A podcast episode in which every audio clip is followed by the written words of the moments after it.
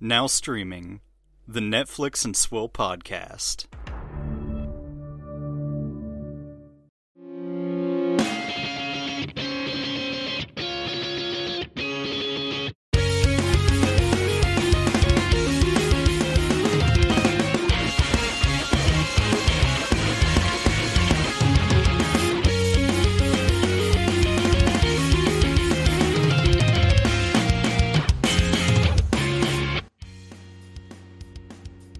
Ladies and gentlemen. Welcome to Netflix and Swill, your source for Netflix news, reviews, and booze. I'm Caleb. And I'm playing that lolly game, Genshin Impact, that kind of looks like Breath of the Wild 2. And I'm playing Golden Sun on my uh, original Game Boy Advance. There you go. You're still playing that from last week, right? Yeah. Yeah. I don't know. I um, I I got to visit my like old place where like my in-laws live and shit, Mhm. and uh, grabbed some of my stuff that I left there and was feeling nostalgic. So That's fair. I wonder how I'll be feeling whenever uh, I finally go back to Pittsburgh after what twenty? It'll be like twenty months, and uh, can finally Yeah. grab all the shit that I left there, including a commander deck that I bought uh, one time when uh, we just randomly played one time. Yeah, so that'll be nice. I don't know what's in it. Uh, it's going to be a nice, fun surprise. I now have like fucking four Game Boys and five like Nintendo DSs and all kinds of shit Hmm. because I brought all that stuff with me. There you go. Yeah. Uh, yeah, it's a very nostalgic period of my time. That was where I really cut my teeth as a gamer. Yeah, I don't know. It was it was just kind of the the Nintendo DS for me is kind of a cool thing cuz like that was whenever I was into games and like also had the money to buy them for myself. Mhm. So I would like I would get paid and I'd buy a new game like every week or two. There you go. Yeah, that sounds about right. And now uh, I have an infinite fucking backlog because I can't stop buying games on sale and never playing them, despite the fact that I I, I play like because right now I'm in like Genshin Impact just put out their new 2.0 patch, so I'm playing that again. Also, uh, it turns out Jimmy, uh, our friend Jimmy, plays that as well. So uh, eventually we'll get on that together. But also, I play Fortnite with the boys on like Tuesday. Uh, they get on me anytime I don't play Fortnite on any other day but Tuesday. So that's cool. Despite the fact that we all agreed Tuesday would be the day and any other day would be a bonus day. Uh, and then I play like Red Dead Redemption 2 because uh, I never finished that game and I kind of want to. Rootin' Tootin' Cowboy Shootin' 2 from the creators of Wheelie Steely Automobile. Hey, that company makes good games. Very fun, very enjoyable. Uh, online is less enjoyable than GTA Online, but uh, it's something. It is something. But um I don't know. I I never played Red Dead Redemption or Red Dead Redemption 2. Uh I did play Red Dead Revolver on my original Xbox. That game was pretty fun. Look at you, you hipster. Yeah. I think I still have it. I think theoretically I could I could go and play that tonight cuz I think that I have it with me. Hmm. Because I know you have your 360 still. Yeah. Yeah, like uh like most consoles I buy, that's uh one of my Netflix machines. So Yeah, that's that's true. I don't. Uh, one of the gaming podcasts I listened to, like they, they they were talking about how like uh you know you have your smart TV app integrations on the smart TV, and they're always just so fucking terrible, and it's just better to use the consoles instead of the app for Oh yeah. uh navigating net, like any streaming service at all.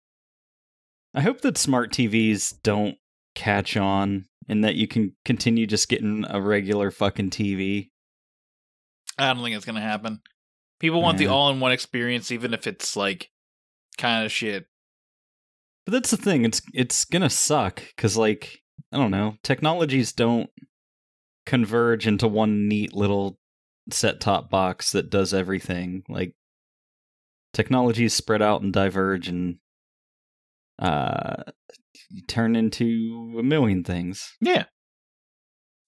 And also, like, you have apps from a bunch of different developers who all, all have different standards of quality, and not all of them are created equal. it's true. Boy, technology. The future sucks. Uh, it's true. At some point, technology was like, "Oh, this is the greatest thing ever," and now we're like, "Oh my god, stop! Just everybody stop doing anything." All right. Um, speaking of technology sucking, let's uh, fucking talk to people through their smartphones to tell them what our swill is. Can we please get some alcohol into my mouth? He hates these cans! Stay away from the can! Uh, well, I'm still on my noblest gin and uh, tonic. Uh, I, as I was telling Caleb in pre-roll, I made this a little stronger than normal. Uh, he told me to be stronger, and I told him, uh, "You've seen my mental capability because I quit a commander game five minutes in when my commander got countered. You're now all in the joke. Uh, what do you have? Well, I'm healing up nicely from my uh, wisdom teeth extraction. Um, Extraction. I still, yeah, I still, uh, yeah, starring uh, Thor. But uh, I don't know. I didn't want to like risk getting a fucking like weird yeast infection in my teeth or something. So um, I opted not to get beer. Uh, and instead, I'm having uh, White Claw because I did want alcohol and I wanted something that would literally just like run through my mouth like water. Uh, this is the the ruby grapefruit flavor of White Claw, and it's uh, not very good. Uh, but I am able to not follow any local ordinances because there's no laws when you're drinking claws. That's true. Uh, I don't understand the hard seltzer craze. I don't get it. nah, I don't like it. But I mean, it's something. It's like an upgraded version of wine coolers, and wine coolers are fine if you're looking to like pound a million of something and have it not taste like garbage. Like it's like the the hardcore version, but not the beer core version. Like there's incremental steps. You got wine coolers, then you got hard seltzers, then you got uh your beer. Uh, and below wine coolers is Mike's Hard Lemonade.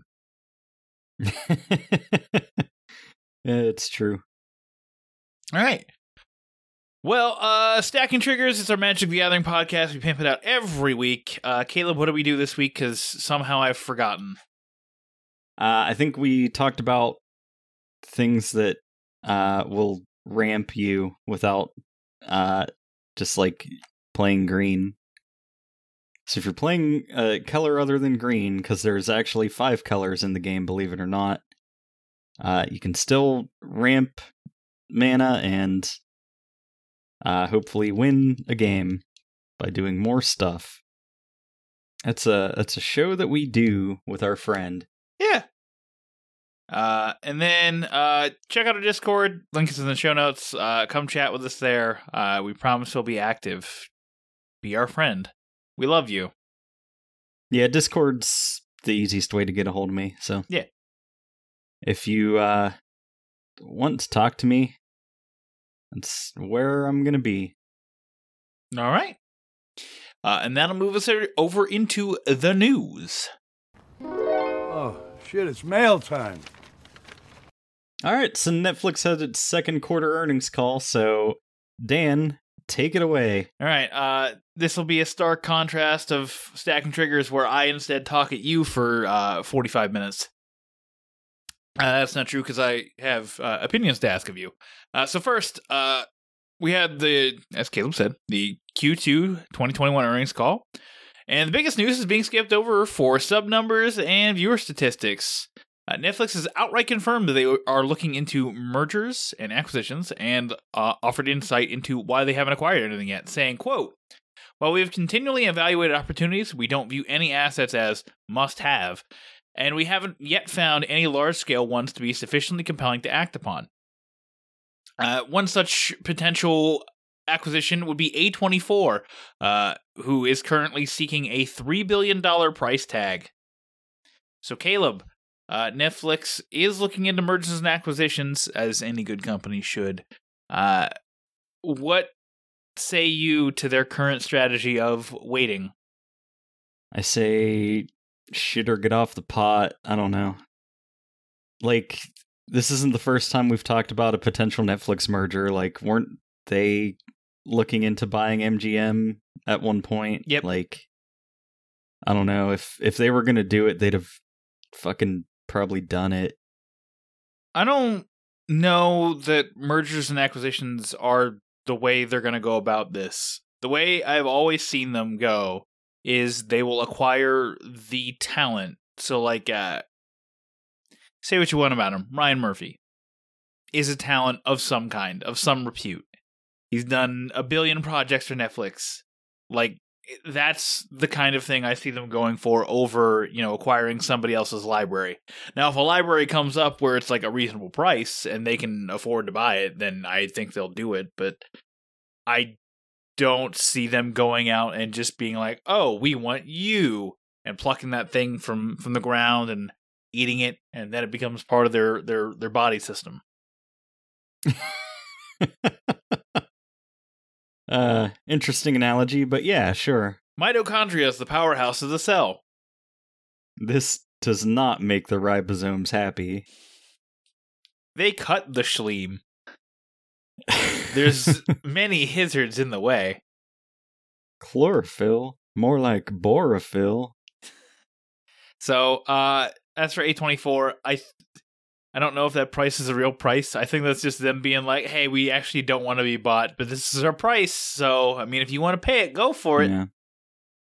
I don't think Netflix is looking to acquire A24. I think it was um Brandon Katz who put up like A24 doesn't even have like a hundred million dollar box office grosser. Like like they and I could be wrong on that number, but like they don't have like high grossing movies. So what in the fuck is worth three billion dollars there? I don't know. Nobody knows. It's just produ- provocative. Gets the people going. All right. Uh, next up is that Netflix added 1.4 million paid subscribers in Q2, uh, with Latin America and the Asia Pacific regions doing a lot of the heavy lifting.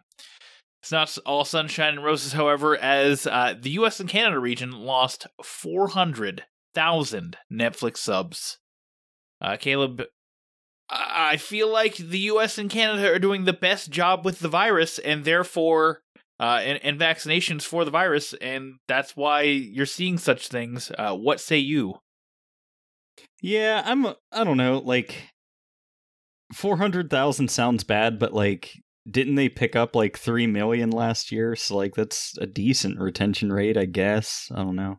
Uh, so based off of their Q1 results, uh, they actually got 450,000 subs in Q1 in North America, and then uh, lost 400,000 of that, or I think it was maybe 43, 430,000. Oh, okay. So like they still they're like basically where they were uh, at the beginning of the year. So- Okay. So, it's like, uh, Eh, yeah, eh. I don't like everyone's like, "Oh, this is Netflix's worst quarter since 2019." I'm like, "Yeah, probably, but that's also contextual. Yeah. Like, is it a bad quarter for them? Not really. Like if you look at the grand Not scheme really. of things, not really. They made so much fucking money last year. Yeah. Leave them alone. They they they're still record high revenues. Like people keep looking at subs and pretending like that's the thing that matters, when really the revenue is ultimately what matters. But Dan, I just don't understand how Netflix makes money. Okay. Um no. We're not biting into that, Mr. Krabs. I don't know. Uh, I, I've always felt like this, uh, and I've said this for many, many years now, that we're hitting a saturation point with North America. There is very few people who haven't heard of Netflix in uh, North America that aren't already customers. The only way Netflix is going to add sub numbers is if they start enforcing like that password crackdown thing. They're not Mhm. going to do that because it's probably going to lose them more subs than they would actually gain. Correct. So uh, I don't know if we're. I I think we're around like 80 million or like close to 80 million in North America. I think that's about right. Uh, unless like the population grows, uh, in which case, fine. But I, I think we're at the point where they will not grow much more in North America. Everywhere else, they have plenty of opportunity to, you know, expand and uh, continue to be a thing. Uh, the one area I know they haven't expanded into, China, and that's the big that's the big ticket right there. If they can expand into China, uh, good luck. But also, that means a lot of censored product uh, across Netflix. I'm I'm wondering if they're trying to dig into that and figure out if that's something they actually want to do. Yeah, I don't know. Once once you go to China, like they start telling you what you can and can't have on your platform, and then you are making like shitty Mulan live action reboots. Uh, yeah, it's true. Uh, like, um, for instance, uh, Activision, the the developers of Call of Duty, uh, for their Cold War game that came out last year, in their trailer they had uh footage of Tiananmen Square, and then that trailer got removed from the internet and then reposted without the Tiananmen Square footage because they uh, have some corporate financing by China. Um, and by China, I mean Tencent. So, uh, I don't want to. I don't want to dig back into this rabbit hole that we talked about during Wish Dragon, but it's a thing that's happening. Be aware of it. All right. Uh, in terms of viewing statistics, uh, as a reminder, these are an internal metric for Netflix, uh, and uh, a view for them is considered two minutes of anything. Uh, over, and these will all be for the first 28 days of release. So, Sweet Tooth, 60 million. We'll get back to that. Too Hot to Handle, 29 million. The Circle, 14 million. Army of the Dead, 75 million. Uh, we'll also get back to that. Fatherhood, 74 million. And The Mitchells versus the Machines, 53 million. What's uh what's too hot to handle? Is that the one where they're naked? Or th- they're not allowed to have sex? That's the one. They're not allowed to have sex. Okay. But they're like on a beach basically the whole time, and everyone's like half naked. So a little bit of both. So Caleb, sixty million on Sweet Tooth. That is more people uh, who watched that um, uh, than uh, you know Shadow and Bone, which was confirmed for a season two. Uh, I feel like Sweet Tooth is getting a season two. Oh yeah, I I mean I have no doubts about that. I guess we're just waiting on confirmation. I don't know when that's going to fucking happen, but it's going to happen at some point. Although it is strange, uh, it is a DC property. Like it's a DC comic book, uh, and DC is owned by Warner Brothers. And there's that whole thing. There's there's that outside chance that it gets canceled and then picked up by Warner Brothers. I don't know why Netflix would do that, but uh, that's always a possibility. Uh, Army of the Dead, 75 million. Uh, it was originally projected to go to 72 million after its first week. Uh, typically, when Netflix does that, that's a marketing ploy in order to make you guys feel like, oh shit, a lot of people are going to watch this movie. I should watch it too. Uh, y- y- you all are smart people and watched it anyway, so you didn't fall for Netflix's marketing. You just, you know, did your thing. Uh, anything else on here you want to talk about, Caleb? Nah, I mean, I knew a lot of people were going to watch Army of the Dead for some fucking reason. Um Yeah, I don't know. I still haven't watched Fatherhood. It looks good. I just wasn't that interested in it. Just It is Kevin Hart, so It is Kevin Hart. I'm not I'm not wild about Kevin Hart. And also like I I have no connection to children or the idea of having them, so Yes, that's true. Our commander game that went five hours got pushed back a half an hour because of children. So, would would a nine thirty start have sol- uh, saved us from playing for five hours? Who knows? Maybe. maybe. It was it was worth it. Oh my god, yes. Uh, yeah, Fatherhood's something I want to circle back on and maybe watch at some point. But as of now, eh. And then uh, notable titles to be alongside out for. Oh my god, I slurred that because I'm fucking drunk. I haven't eaten since like twelve, uh, and I had a fucking salad. Uh, notable titles to be on the lookout for: Money Heist, Sex Education, Virgin River. I think that's already released. Never Have I Ever, which we're about to talk about. Sweet Girl, The Kissing Booth Three, Kate, and Vivo. Now, uh, if you're hearing about Vivo for the first time, uh, it's a musical animated movie uh, with songs by Lin Manuel Miranda. Oh. Is he rapping about history? No, so no one cares. I don't know. I like Lin Manuel Miranda. He's fine. He he performed probably my favorite song in Moana. I'm trying to think what his song was. Uh it's the like the ancestors one where it shows Oh. like them on the boats and shit. That's a good one. Remember when The Rock sang? Yeah. You remember when The Rock was just unnecessarily talented and I was mad? Because I can't do anything right. It it's true. Wait, what is going on with Eddie Guerrero right now? Are people trying to say Eddie Guerrero is one of the best of all time? I'm gonna fucking fight somebody. I'm sorry. I, I started looking at Twitter and Eddie Guerrero was trending, and people were like, "Oh, he's a B plus player." It's like, "Fuck you." Eddie Guerrero's great. Who is Eddie Guerrero? Uh, former professional wrestler who uh, unfortunately died uh, due to, I believe, it was cardiac failure, likely Yeah. due to steroid use. Yeah, and mixing seems it to with other drugs. a lot of those guys.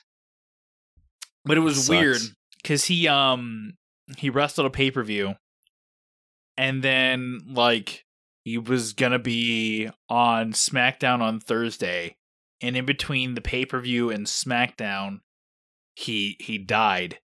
So it was like a I I I I can't even describe how weird it was to just watch like oh he looked totally fine on Sunday, and then on fucking like Tuesday he's dead. It was like one of those like surreal moments where like I don't know. It, it was it's it's like, huh, that guy died. That's so fucking weird. Like like because normally when you think of people dying, it's like, oh, it's inevitability. Like you see them in the hospital, that kind of shit. Nope, just up and died one day. Yeah, sure. Yeah, um I mean the Reaper comes for us all in the end. Uh, I mean, that's true. I have okay, real talk. I have been, and I'm only probably saying this because I'm f- feeling it, Mister Krabs. Uh I there was one morning where I woke up and headlights were especially bright. In my stupid brain, I thought, "Oh my god, this car is gonna hit my fucking house and kill both me and my girlfriend." And then I had a panic attack about my own mortality for about 10 minutes. you fucking baby. Because I'm like, holy fuck, there's nothing that happens after this. After this, I just am dead. Uh kind of what kind of coward is afraid of death? Only the dead have seen the end of war. I don't know what that's from, but fuck them. Might be Shakespeare. I don't know. Um I don't know. I'm I'm sorry, we've gone on a weird tangent because yeah, we're on a weird tal- tangent. I I don't know. I'm not I'm not particular particularly concerned by my the concept of my own non-existence. I think it'll be kind of nice whenever it happens. Like I'm to finally have peace. I think I've lived a pretty good life and, you know, whenever I go, people will remember me fondly, I hope. So I'm I'm good with it. Also at my funeral, um I want to be attached to wires and like hung from a crane and danced around like a marionette puppet so that I can hang out with people at my wake. Terrifying in a way. All right, let's get off this fucking heavy subject and talk about some shit that, uh, some trailers and shit uh, that's happening in uh, downstream. Baby, I can't control the internet. That's my favorite line! Yeah, this'll this'll get your mind off of death. Our first trailer is called Gone for Good. Oh no, the panic attack is coming. Guillaume Lucchesi has drawn the line under a terrible tragedy which saw the two people he loved the most die Sonia, his first love, and Fred, his brother. Ten years later, Judith, his new lover, suddenly disappears. To find her, Guillaume will have to face all the truths hidden by his family and friends, as well as the ones he's decided to ignore. For better, but mostly for worse. Uh, what did you think of the trailer for Gone for Good? it's another Harlan Coben thing. Uh, he ha- he has his niche. I don't know. It his shit kind of feels like airport novelty. You know, like you you, walk in the bookstore and it's like, oh, hey, check out this mystery thriller that you could read in about two hours and uh, it's over. I don't know. That's That makes sense. like I I watched um the hell was it called? It was called Safe, and there was another one uh starring Richard Armitage, uh, who everyone should know as the voice of Trevor Belmont from Castlevania. Mhm. Can't remember what that is, uh, but he, he there was that one. Uh, I haven't watched any of his non-English ones, and that's because I'm a xenophobic. Uh, that's a joke. That is a fucking joke. We watched Lupin a couple weeks ago. I don't know. Um, it's French. I speak French, sort of, kind of, not really. Uh, but it's like Un, un Generic? petit croissant. omelette du fromage, omelette du fromage. Before anybody, Yeah, that's not even that's I- uh, not yep. even proper French. and I was just about to say, and before anybody corrects me, that's not proper French. It's fucking omelette au fromage. That is correct. Omelet with cheese. O is with. Omelette du fromage is omelette of cheese, which would just be fried cheese, I guess. I mean, that sounds pan? great. Let's be honest. It sounds great. It sounds terrible to clean up after. Oh well, yeah. You gotta get that really non-stick pan going on there. Uh, what did you think of this? Because, dear fucking god, Uh, I don't know. It looks kind of action packed, but I also feel like maybe they just put all the action beats in the trailer. right?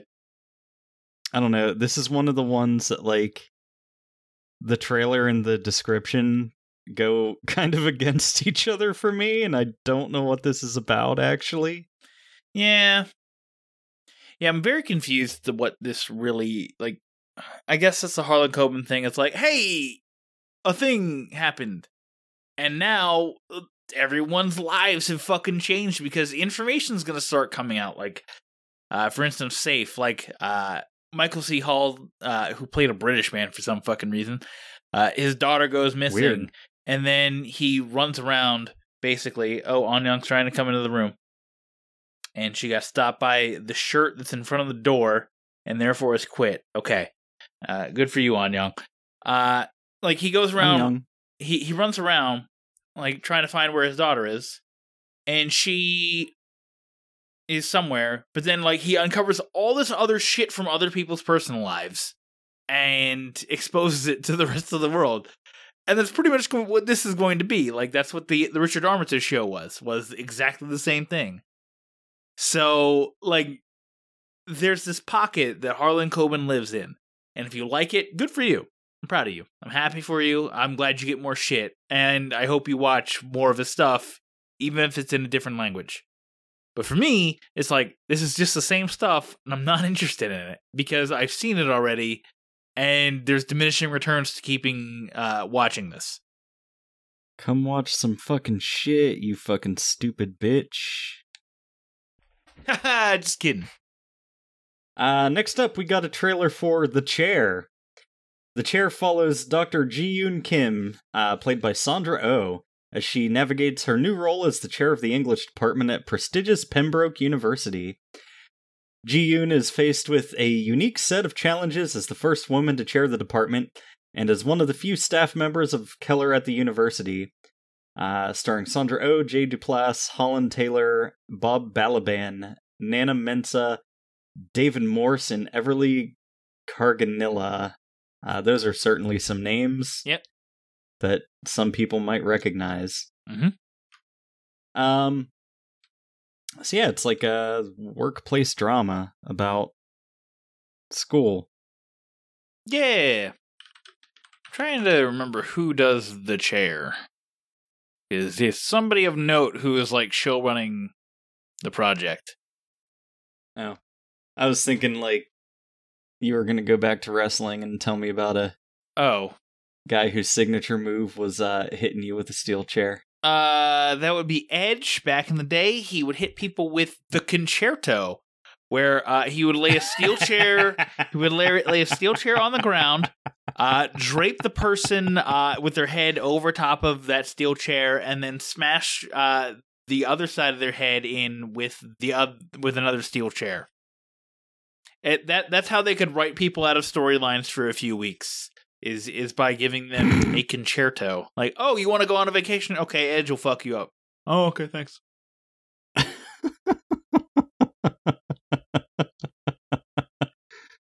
God, why don't I watch wrestling all the time? I don't know. Uh, I don't know what this is. I don't know why anyone would want to watch this. This looks disheveled and uninteresting. I agree. That's because you're very smart. Okay. Uh, our third and final trailer this week is for The Witcher Nightmare of the Wolf. Face Your Demons The Witcher Nightmare of the Wolf premieres August 23rd worldwide on Netflix. Uh, escaping from poverty to become a Witcher, Vesemir slays monsters for coin and glory, but when a new menace rises, he must face the demons of his past. Uh, Dan, are you excited to take a trip back to Witcher universe? Yes. Uh, really, uh, I don't know. I feel like they've needed to go back to Wit- Witcher universe uh, a million times. Uh, this is their big franchise. Like, I know they're trying to make Army of the Dead a thing. This is much more interesting, much cooler than Army of the Dead. Uh, they're they actually literally just dropped a teaser for uh, Army of Thieves. We'll talk about that on next week's show. I'm not making Caleb go to a Twitter channel to to, to watch uh, a fucking video. I don't care that much. Um, I'm I'm very intrigued by this. Also, Theo James is voicing Vesemir, which uh, I didn't know was happening. Uh, for those of you who are in the know, Theo James voices Hector in Castlevania. Yeah. I don't know. I um I really like Vesemir and I'm excited and I hope it's good. Okay, we have a very important update. Mary McDonnell is doing a voice in um in Nightmare of the Wolf. Uh, for those of you who don't know, Mary McDonnell is the president's wife in Independence Day. Oh my god. So, I mean, we were obviously watching this as it was. Oh, she's from Wilkes-Barre, really? That's interesting. Okay. Uh, we're obviously watching it as it was, but an Independence Day connection Dan cannot forsake. Ah, the ballet. uh, exotic. Oh, Oh, sorry. Sorry. Don't be. My baby's worth it. Oh man. This show's so dumb. Oh my god. I didn't realize that either. Okay, so Graham McTavish is also in this. Uh, he plays Deglan. I don't know who the fuck that is. We'll find out, I guess, because this is a movie. Uh, he is the voice of Dracula in Castlevania. Oh fuck. Uh, he will be voicing. He will be. He's playing Dijkstra in the Witcher series. I don't know. Does it say what he'll be playing in? I'm. I gotta assume he's. Oh, he's playing Deglan. Like I said, I'm stupid. Okay, that's interesting. Huh. Yeah. Um. Otherwise, I'm pretty excited for this. I was trying to see if Powerhouse was doing this because it kind of looks like a Powerhouse production. Uh, I. It doesn't say anywhere. Uh, I guess Base FX and whoever Hive Mind are. Uh, no. Okay, I have no idea who any of these people are. Um, uh, yeah, I was trying to figure out like who was doing the production behind it. It, like I said, it looks like Powerhouse. It looks like a Powerhouse production. It might not be, but eh. Eh? I'm I'm excited for this. Like I was uh very in after watching this teaser. Yeah. No, it looks it looks really good. I don't know. Some people might complain that it's not about Geralt. Uh, those people are dumb. You know what? Go have sex. You'll you'll forget about this as soon as you do that. just go have sex. It's just It'll so you easy. feel Just have sex. Uh, this show brought to you by uh two losers. two losers who have sex regularly, I guess. I don't know. yeah, I suppose. I do okay. Eh, I do fine. My girlfriend seems to like me, I guess. I too once laid with woman. Uh, this is nothing. Uh release me from this purgatory. all right. Uh, did you watch anything this week? Uh you wanna know what? I'm gonna have to check on that real quick. All right, take your time. Cause I can't remember. I was gonna watch something, but then I was like, I, I could play Genshin Impact right now, and then I did play Genshin Impact, so I I did not watch anything. Although uh, I will remark for my girlfriend, the past uh, who I should just name Ashley. Everyone knows who Ashley is if you're if you're listening to this fucking episode. Uh, Ashley, in the last 48 hours, has watched 14 episodes of the OC, the entire second season of Never Have I Ever, and five episodes of Sexy Beasts, as well as a few movies. Wow. Um yeah, I don't know. The only other like extra thing that I did was uh I rewatched the first season of Never Have I Ever cuz uh Vanessa hadn't seen it and I wanted her to watch Oh. it with me. I really like it. I don't know. We uh we did a review of it back in the day, but I I think it holds up. I think it's a just a really good show even though I'm not the target demographic and am very close to being a middle-aged man. I know, right? I don't know. I have nothing else to add. Uh, I guess I'll go post the old episode because, like, I think it's been about two years since we had Never Have I Ever, yeah, it's been a little bit. and I guess we can blame part of that on COVID, and part of that, well, I, I guess it's entirely on COVID. That's the thing is, like, a lot of people are like, "Oh, Netflix's production slowed down a lot in Q1 and 2. and it's like, yeah, we know, we all know. Uh, there there was a there was a pandemic with a disease and a virus that people can could, could contract. And it was like, man, Netflix is in a really What bad a- spot because of because they didn't prepare well for COVID, and it's like they had an entire year of content. Who would have? Yeah. Like they they eventually ran out of content. I'm sorry they did such things. What uh what do you think's weirder? Whenever a show like fully acknowledges COVID and people are running around with masks and stuff, or whenever it just doesn't exist in the show's universe? Huh. Cause like I don't know, I got to be a, a little honest. Like watching a bunch of high schoolers cavorting with each other and uh kissing multiple partners on the same day, like yeah. really kind of freaked my bean a bit. Yeah, we'll get to that, but yeah, that was a little uh a little disconcerting.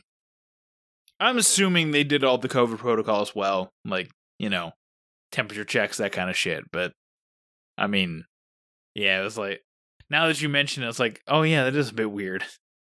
that they have all these fucking extras on set and it's like, ah, Yeah. yes, let's Well, potentially like not even just from a production standpoint, but like actually watching the show, and it's like, I wish, I wish I could live in a magical universe where there is no pandemic.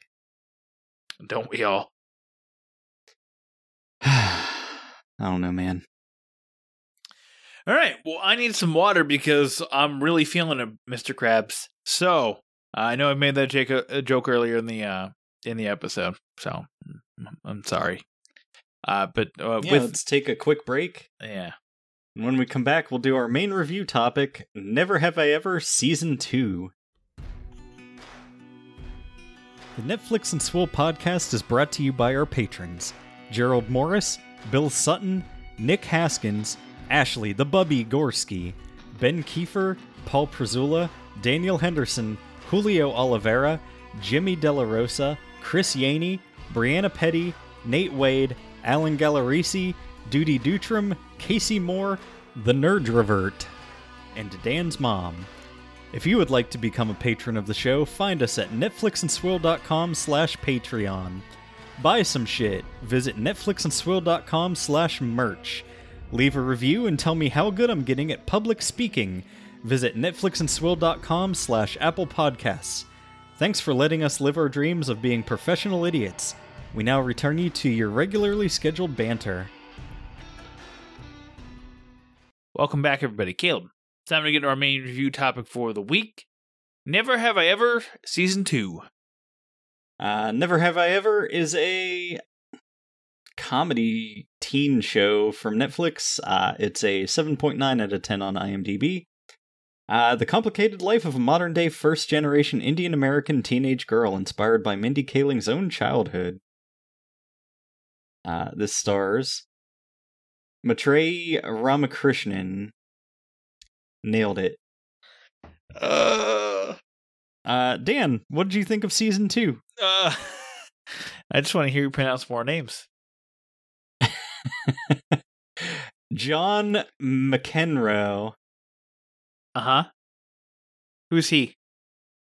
Uh, John McEnroe. He's the narrator. Oh, that's how you say it. I mean, I said it's stupid. It's pronounced McEnroe. I, I know. I, th- that was the joke. Wow, we went for we we. Fuck it. Uh, There's too sh- many conceptual layers. There's so many jokes in the show. It's stupid. Um, look, it's a very good show. Uh, I'm actually surprised at how relatable it feels to me, considering the fact that I'm a 31 year old man, uh, and I haven't been in high school for uh half of my life now. Good God, please shoot me. uh, the high school problems feel l- relatable in some way. Uh, and then like I don't know, like uh, Well, this like, covers some know, real shit. weird shit that like the real shit that like she does. It's like it's mistakes that adults make too. It's like it's not high school drama bullshit. It's like human drama bullshit. Yeah, Like it's I don't know, they do like dumb kid stuff, but like it's it's written I think competently and from a perspective that's relatable to adults. So I agree with that. Uh, what did you think? Unless that's actually your thoughts on the show. Um, it gets uh, pretty dicey in this one. There were some really uncomfortable parts. Whereas, like, oh no, oh god, oh god damn it, why have you done this? Uh, but then, like, ultimately, um, I really like how it all resolves, and uh, I do still really like this show. Yeah. Uh, so I, I it's just cringy when it's happening, but then, but then everything gets better. Yeah. Uh I told you before we uh were playing Commander last night. I think it was e- either then or before we recorded Stacking Triggers. But basically like I get some real BoJack Horseman vibes out of Devi. Like the way she carries herself, the way she th- like the way she thinks she's helping but she isn't uh is very BoJack. Yeah, absolutely. Because she has, you know, like a mental problem. Like she she's experienced trauma. She's lashing out, and like she kind of refuses to face it, and it like causes it to manifest in weird and like destructive ways. Right. So, yeah, that's that's absolutely a good comparison. So. I don't know what that says uh, more bad things about Devi, who is like a 15, 16 year old girl who is not an alcoholic, or uh, an alcoholic 50, 50 year old horse who uh, behaves like a high school student.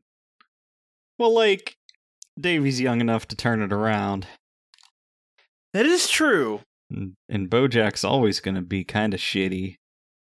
And then uh you know, we have we have different storylines like uh oh god. Uh Kamala like I guess actually like liking her fiance and like wanting to make that relationship work and uh moving into the workforce and joining a lab and uh, men being fucking terrible.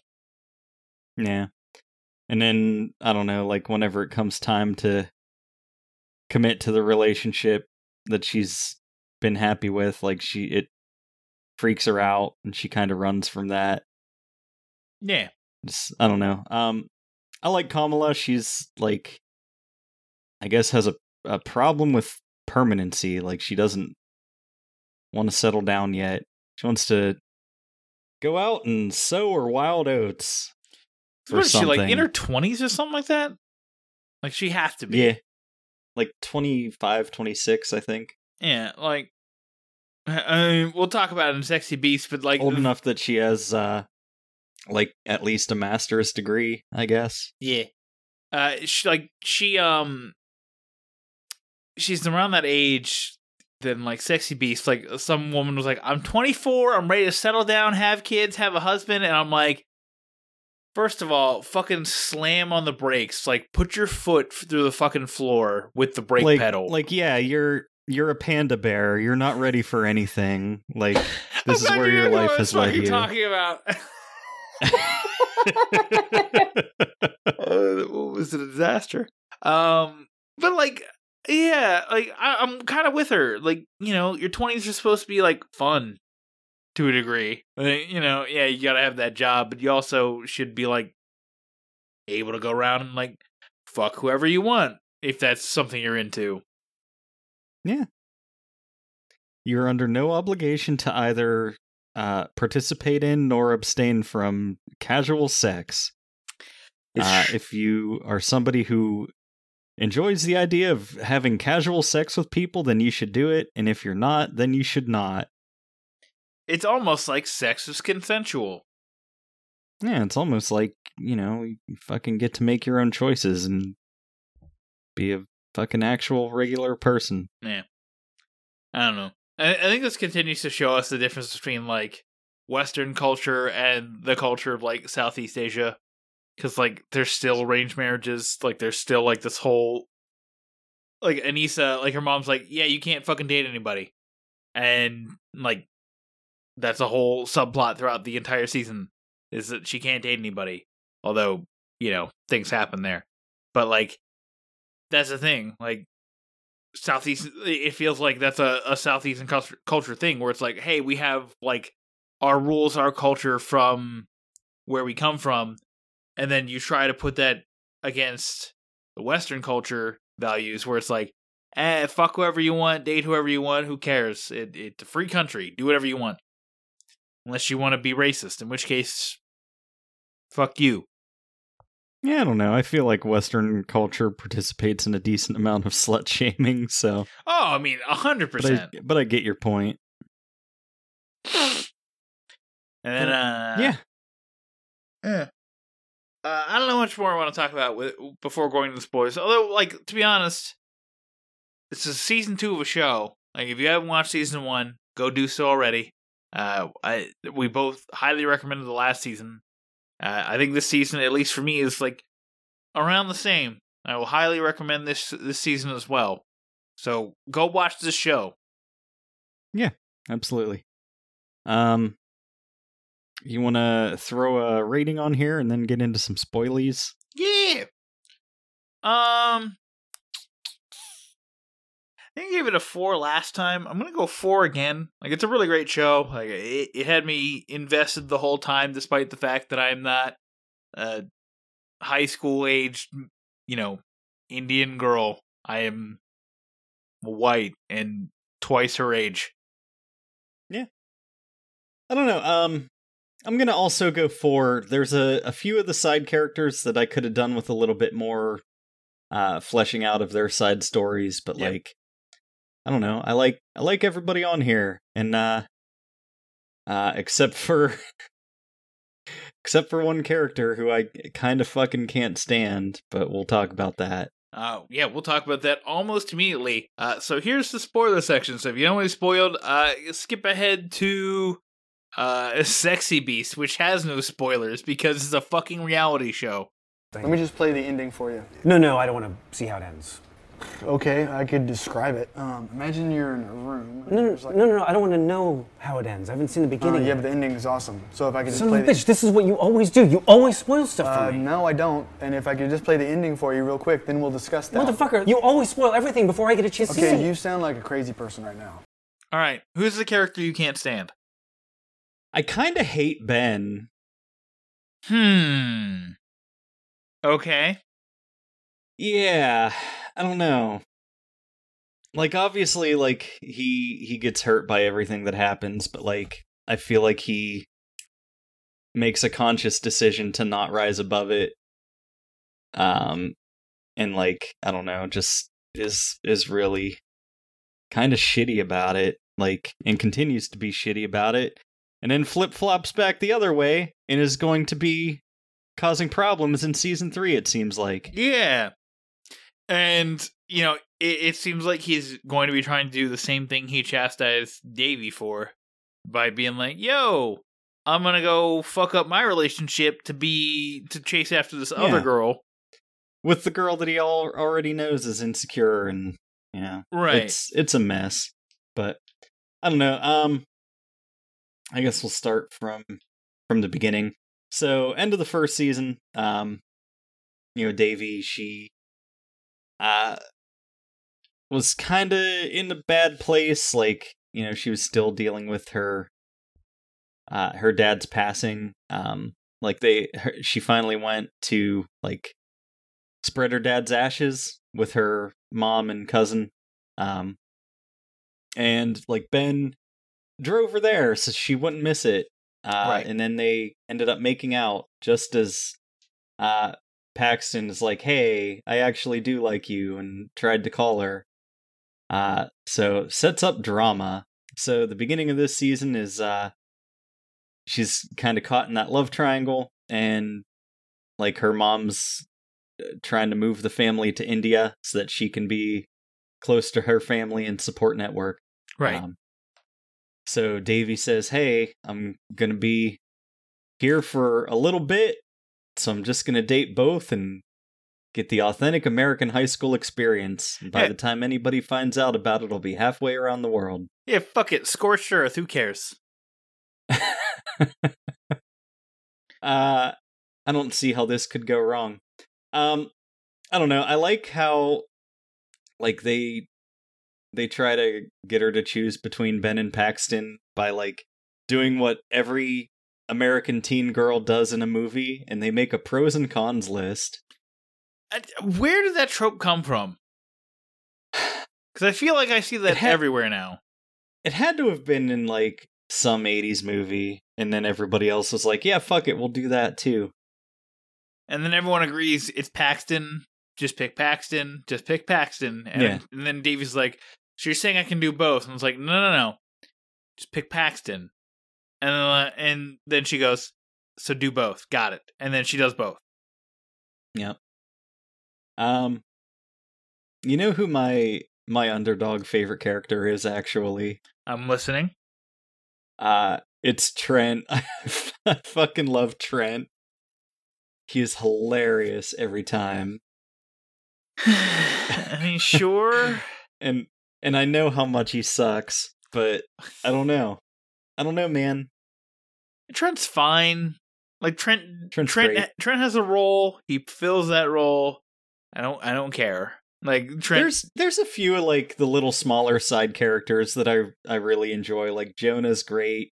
Uh Eric is like hilarious. They basically just use use him as a joke machine whenever they need to like do a scene transition. But uh genuinely very funny. I don't know. My my favorite new character is uh Grandma. Like she's she's the fucking best. Yeah. Uh she brought a breath of fresh air to the family dynamic. Because Yeah, absolutely. she's more traditional. Uh, you know, she's retired basically, so she just does nothing all day and has to keep herself busy by like, you know, stealing the neighbor's fruit. or as she calls it, shopping locally. Yeah, I don't know. Like, she was like a perfect addition to the show. Um, I don't know, side character stories like um obviously like both of Devi's paramours find out that she's dating the other um and like storm off from her life. Uh Paxton quite literally, so he like they're at like a, a house party and uh Paxton like runs outside and gets hit by a car and uh it breaks his arm so he's not able to swim anymore which means that he's not going to be getting scouted for an athletic scholarship uh so he finds out that for the first time in his life he has to actually do his schoolwork uh so he's trying to be a better student um which actually like I I really liked his story through this Like, he, Yeah. uh, they they actually do a lot with him and develop him as a character but I I'm just confused at how like he can't just rehab better and just swim again. I don't know. Like, I feel like I hear this story all the time. Like, oh, this is a career-threatening injury for this person, and then they go on and have like this amazing career. They're a fucking Hall of Famer in professional sports. It's like, right oh man, I, I don't know. Well, I think the whole thing was like they were a week out from the big swim meet where the recruiter was going to be there. So, I guess that's true. But also, isn't he like a sophomore? but uh, So like, you know, he's got two more years of high school Nah, before he gets well, like- recruited. well, like Devi and her friends are are sophomores. I think Paxton is uh like he's in their classes because he fucks off in school, but I Uh, think he's a sense. junior or a senior. Okay. But um anyway, Eleanor starts dating a, a Disney Channel child star. Um and like that's terrible cuz he's like a Justin Bieber type, but he's like really possessive and shitty to her. He's and, a like, gaslighter. tries to drive her away from her friends, yeah. Um Fabiola is like adjusting to life as a queer teen, so like she's always been uh like into robots and her nerdy stuff, so like she doesn't know like pop culture stuff and like all of uh Eve's friends are like kind of really rude to her yeah, especially she's like Sasha. a spaceman basically. Yeah. And like I I get it. Like kids are so self-absorbed into their own worlds that they don't really care for anybody else's kind of world. Like, oh, she's weird because she doesn't know who fucking like Billie Billie Eilish is. And it's like, okay. I mean, she's doing her robot stuff. Like, that's cool. But uh, I guess at that age, like you're superficial, and it's like, oh, you don't know this thing? Where are you from? Fucking Mars? Mm-hmm. I don't know. I I still think that like my favorite parts of uh the show is whenever like Devi has a dream or flashback or whatever and gets to talk to her dad. Yep. Like I don't know. That's that's kind of like that's the biggest character moments for her and that's kind of the the heart and soul of the show in a lot of ways. Well, right, because she has her big talk with her her dream father in uh, what, is it episode ten or it might be episode nine? Where basically like, hey, you're like my perfect. I say you're my perfect girl because you're perfect to me, but it doesn't mean you have to be perfect all the time. Like you you can Yeah. fuck up and make mistakes, but like you know. You got to realize sometimes, like, hey, the shit you do does actually carry consequences. Uh, I don't know. The other like a couple of Devi's teachers I like a whole lot, but like the other side character that I really enjoy seeing and kind of wish they would use her a bit more even is uh Niecy Nash as her uh therapist Mm-hmm. because like I just I love their banter. Yeah. I don't know. I feel like uh Kamala was kind of underused cuz like we have that whole subplot of her in the lab and that takes up a good majority of the season. And I guess it's supposed to lay seeds for like her and her Right. fiance's dissension that she feels one-sidedly. But I never Mhm. really got that until like the final episode where it's like, "Hey, we're having his parents over for dinner and he's going to propose." And she's like, "Oh, I mean, I guess uh, uh oh, cake. Uh, I'm out of here. Goodbye." Yeah, and like I liked her whole story, but that's like the only thing they do with her. They don't really have her um like interacting with the family in this season. So, Right. uh, except for whenever Devi enlists her to fucking spy on her mom, uh, and they climb up on a roof and look through a skylight, uh, and then don't face any uh, legal ramifications to that. I mean, it's because Common is interested in the mom. so it's like, yeah, I guess they're not going to face any legal ramifications. It doesn't matter. Also, I mean, if you're Common and a beautiful Indian woman falls through your ceiling, like, what are you going to do? Not take that as a sign from God?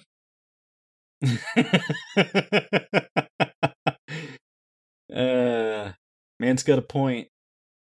Yeah, yeah. I guess that's the other thing is um, Devi's mom starts dating Common, who is another a, a rival dermatologist. Um, You know, I float through many dermatology circles, and, and I've never seen a rivalry quite as intense as this. So, y- you know, seeing seeing such things, I knew there had to be romantic implications. Yeah. I don't know. I I really like basically all the the the main family characters and Paxton. Like I'm really happy with how they fleshed all them out. Yeah. So, Chrissy Teigen was actually supposed to be in this season. I don't know if she was supposed to take over as Devi's voice of reason or like her narrator. Uh, I actually am thinking now that Chrissy Teigen was supposed to be the Gigi Hadid role, uh, where she narrated Paxton's life. Oh, Uh, okay. But then uh, Chrissy Teigen got canceled for saying like bullying somebody online like ten years ago, uh, and then Gigi Hadid took over. Uh, Ashley wasn't a big fan of her perf- her vocal performance. I thought it was whatever. Uh, I don't know. I feel like it might have been rushed due to the fact that they had to scramble to find somebody else. But that's just me. Yeah, I don't know. I thought it was fine. I I mean, I don't really know who Gigi Hadid is cuz I have Fabiola levels of uh awareness of pop culture, but like um I don't know. I just assume that if they do a an episode that focuses on a different kid, they're going to have a, a a different celebrity narrator for them. Yeah, like we had Samberg for uh, Ben last season, and he even showed up for like Yeah. a quick one or two line cameo. Yeah, and she's like, "Get out of here, Samberg. You already had your episode." But And then Billy Oh, no, they Crystal should do, showed uh, up. Yeah, Billy Crystal was in it. They did a cameo with Billy Crystal. Yeah, and uh, layered there. Yeah. Uh, what do they call it? Like buy it or something like that? Something stupid. Probably, yeah. Yeah, whatever. But yeah, like I don't know. I like the season. Yeah, um yeah, the the main conflict of the season aside from Devi's poor relationship choices um is like there's a there's a new school there's a new girl that comes to the school. Um her name is Aneesa and she's another Indian kid. Uh so, you know, everybody's like, "Oh, you two should be friends." Cuz like her mom wants her to hang out with other Indian kids and Mm. have Indian friends so that she can have more of a connection to her culture, I guess. But um like Devi kind of hates and is jealous of her cuz like she's you know, figured out her eyebrow shape and like is pretty and popular and um Ben takes an interest in her after they break up and stuff. So uh and it all culminates in uh, Devi freaking out and kind of blurting out and like and she's probably anorexic too. I've only ever seen her eat like the corner of a brownie. Yeah. Uh, and then the pretty popular girls start spreading it around the school that she's anorexic. And then it turns out that she is. Uh, and that's why she had to leave her old school. Yeah, and they have like the the anorexic help hotline uh, at the end of uh, that episode, and then the following episode where it's also like the fallout of that and like Yeah. what what the psychological damages are to that. Which, uh, I don't know. Like, that's. It's important to have, like, a dialogue about stuff like that. It's difficult for me to watch because I've I've watched people struggle with eating disorders and Yeah. it's fucking terrible. But um, yeah, I don't know. Yeah, and then uh, eventually, you know, her and Pax, uh, Devi and uh, Paxton start hooking up, and uh, she's like, "Look, bro, we're either uh out in public or like we're public about this or we're fucking, you know, not and we're nothing. And so Pat and they're like, ah, fuck it. And then at the end of the episode, Paxton's like, fuck it, we're public, I, I guess.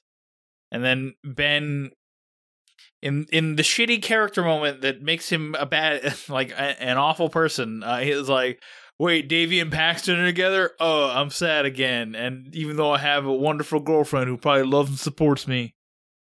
Yeah. Yeah, and that's why I don't like him anymore. Not I wasn't like super connected to him in the first place, but now I I pretty much probably am just going to hate him. Yeah. It's like I mean if you're all, if you're dating the other Indian girl in school to make the first Indian girl in school jealous, like no. It's not the way to fucking do it. Like she already feels like shit for the way she's behaved. Like you don't have to date the other girl in order to make her feel bad. And then ruin the other girl's life because you decided you you wanted to date the original girl you were dating. I don't know. High schoolers are stupid. Yeah, it's true. I do enjoy the the Devi Paxton pairing. Um so I'm pretty happy at the end of the season. Yeah. Uh Netflix posted a video on their channel uh titled Are Devi and Paxton Endgame? Uh and we can only hope so. I don't know, dude. Shippers are fucking weird, man.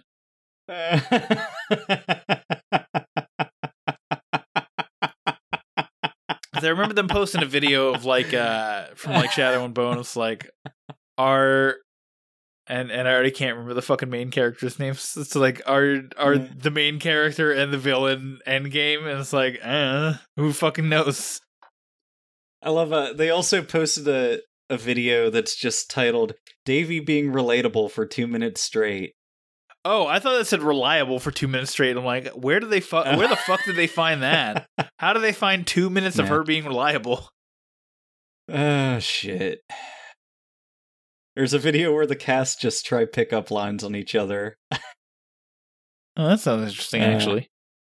Yeah, yeah, let's finish up this episode so I can uh, spend some time on YouTube here. Yeah, that's fine. But Uh, so yeah, you, yeah, it's a four star show. It's a four star show, show, show, show. Uh, so yeah, let's uh cut into another quick break, and when we come back from that, we will talk about our our second main review topic for the week: sexy beasts.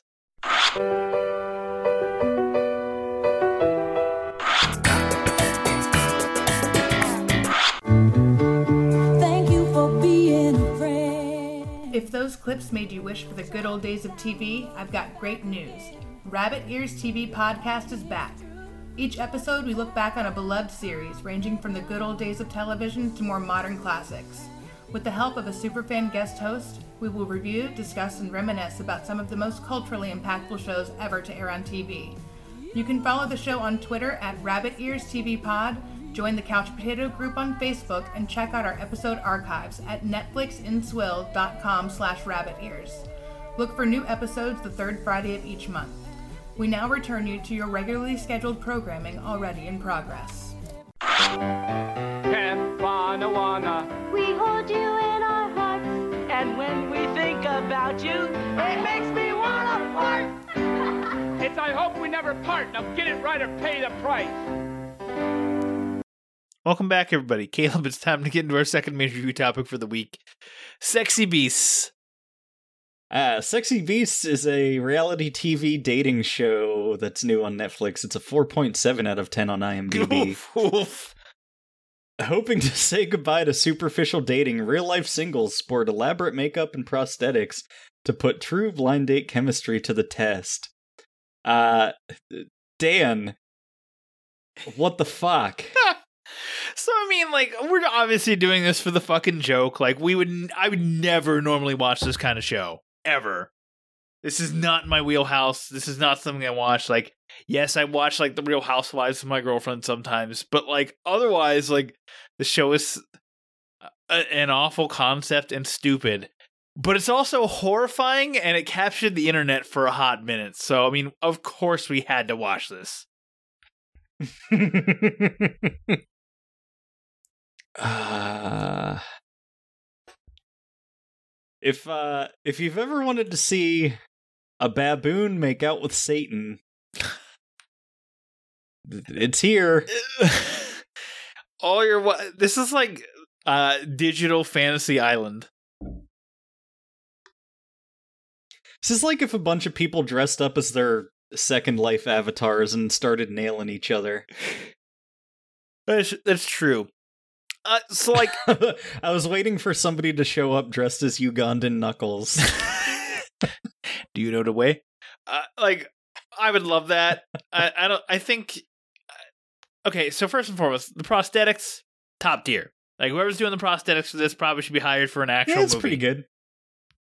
Um, But so like do they get to choose what they are cuz like that's a great question. The one person is just a zombie with like rotting skin and shit and it's like that's just off-putting in any context let alone like trying to date Yeah, someone and like that person is the first one to get eliminated from the competition yeah, and then there's on this that particular episode Yeah, and then this is this girl who's dressed as a witch, and it doesn't look particularly great uh, for her. So, like, I, I don't know. I, I would hope so, but also I wouldn't mind if everything was like randomly assigned to everybody for some reason. Uh, so like, I'll, go through my experience watching this. The first episode, I was like, okay, the show isn't that bad. Like it, it's it's a whatever concept. The B roll is fucking cringy. Like not even like the the cutaways to like other people who are chilling in the bar at, at, at the time that they're filming, because they cut away to, like they do the, the they do the cutaways to those people and they're just so fucking confused to be like, what the fuck is going on in this place? Why did I come here? I should I'm going home. Uh, but like the b-roll dancing shit like in front of the fucking one thing they all dance in front of is like eh, this is dumb why are you, why is this so dumb? But ultimately i was like ah the show's whatever. And then the second episode happened and we got the fucking incel bodybuilder. And was- Yes. and i'm like over it already after that. Yeah, and like the girl that he picks to to date, like she's they're outside at night and she's in like a spaghetti strap dress, uh, and he fucking like takes his jacket off to show off his muscles and just throws it on the ground as she's standing there shivering. It's like, boy, uh, you know, these people came to this show because like they're bad at dating and like couldn't find a partner. And like, I don't think this one's gonna last. Oh no, I like I very rarely want an after show. I want an after show for this. I want like a 6 months later and see where everybody's at. Yeah, I I I need that. Uh yeah, I stopped watching this after two episodes. I know that I didn't get to watch the whole one with the crazy panda girl who just wanted to have children. Oh my god, Caleb, you missed the most psychotic episode of television I've ever seen in my Oh, entire yeah. life. oh yeah, it's it's full on fucking pathological, but like also um kind of funny cuz like it's a problem that pandas are like too stupid and lazy to have sex so they're not reproducing so like the fact that it's a panda who's talking about how bad she wants to settle down and have kids is like amazing Yeah. uh i was really uh, tell me about it cuz like i was really hoping that in that particular one uh all the guys would just be like you know what we're out cuz you're uh an insane person Funny you say that. So, uh, you know, she's she's a psychopath. Like like I'm I'm I don't I, I, I don't use that term lightly. I don't use it to disparage, but this woman is a, a clear psychopath. Um she's 24. She wants to settle down and have kids at 24, which is something I I as a concept Yeah. I cannot grasp. cuz cuz all of her friends did probably i guess i don't know I, I guess. Uh, like, I think Bill's doing it sort of right, where it's like, hey, we're in our thirties now. Now this is the point where we can get into, you know, the parenthood shit. Like, I, I think that's the correct. If you're doing it, that's the correct approach. This woman my at the age of, 38 just had her first and only kid well, I mean, even still, like, you know what I mean? It's like, like, have your fun, do your thing. In your twenties, you don't have to immediately settle down uh, in order to go Be fuck responsible. Fuck a a, a Don't bring a, child into the world that or you something. can't care for. Yeah. Yeah. Um. So yeah. A There's that. barracuda. I don't know.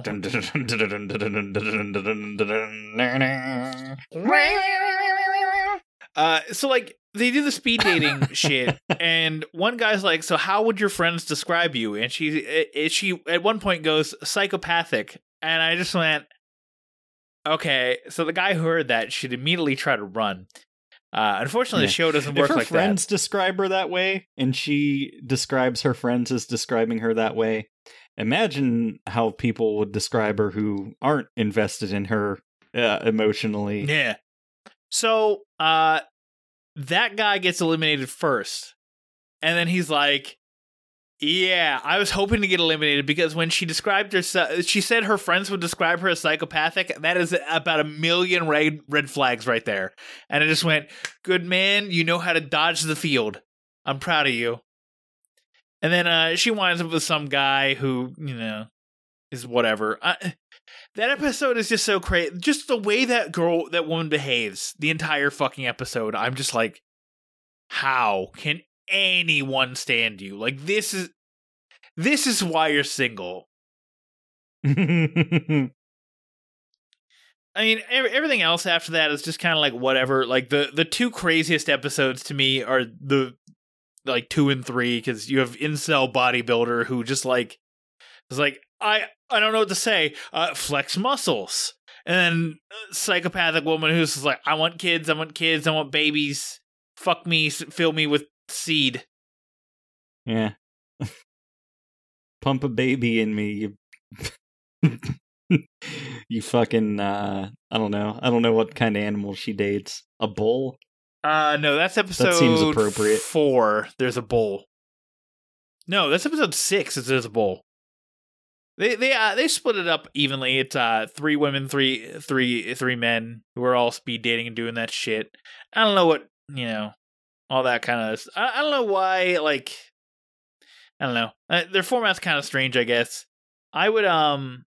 I'd be interested to see if they bring back anybody from the first season and just have them dress up as a different thing and then be like, "Oh, hey, we're speed dating again." It's like, "Oh shit, it's you from the first season." Because I think they did it with with the circle, but I, I don't know for sure. Yeah, look, like Sexy Beast is not a good show. It's uh barely entertainment. You know, I I had fun, I guess. Like it was just weird to watch people who are younger than me uh living on this accelerated time clock that they think they need to adhere to.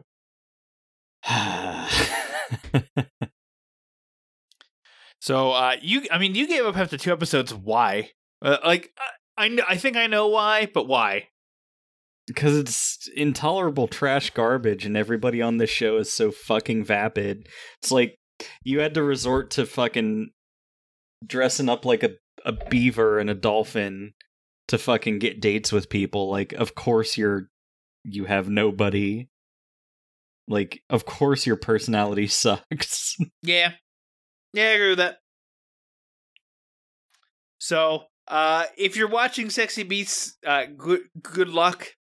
It's about two hours. Like it, it was, it, it was an okay way to to to kill two hours. My girlfriend got. I don't want to keep calling my girlfriend. Ashley continues to like eh, sort of enjoyed it. Like it was fun trash can throwaway television you put on for two hours and you forget you watched it uh, as soon as it's over.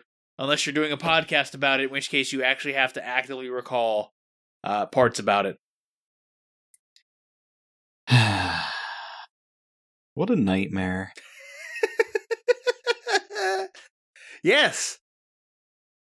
All right, well, uh, what are we doing next week, Dan? Uh, next week, you want Masters of the Universe Revelation. And I said, okay, Caleb, you can have Masters of the Universe Revelation. Uh, that there's that. And then we have a patron request requested review for Hold the Dark. Uh, we originally reviewed this as a show back in, I want to say, 2018. Um, you weren't able to be there for the episode, so I had Sean Ennis on. Uh, so now we get to actually hear your thoughts about Hold the Dark. Uh, it's been about three years for me since I've seen it, so Very intrigued by that. All right. Uh, and as for the show, you can find us at netflixandswill.com. It's your one-stop shop for all things Netflix and Swill, uh, including our merch page, our Patreon page, where you can contri- contribute to us at any dollar amount, uh, and you know support us because you like us, I guess. Uh, also, uh, leave us a review on Apple Podcasts because we greatly appreciate it. Yeah. Uh, thank you to Spess. Ah. Spess Weather. Thank you to Spice. Thank you to Sp- Spy Spice. Thank you to Space Weather for the use of our theme song "Bitter," uh, uh, a word that I can sometimes pronounce. Until next week, this is Caleb saying we'll see you next Tuesday.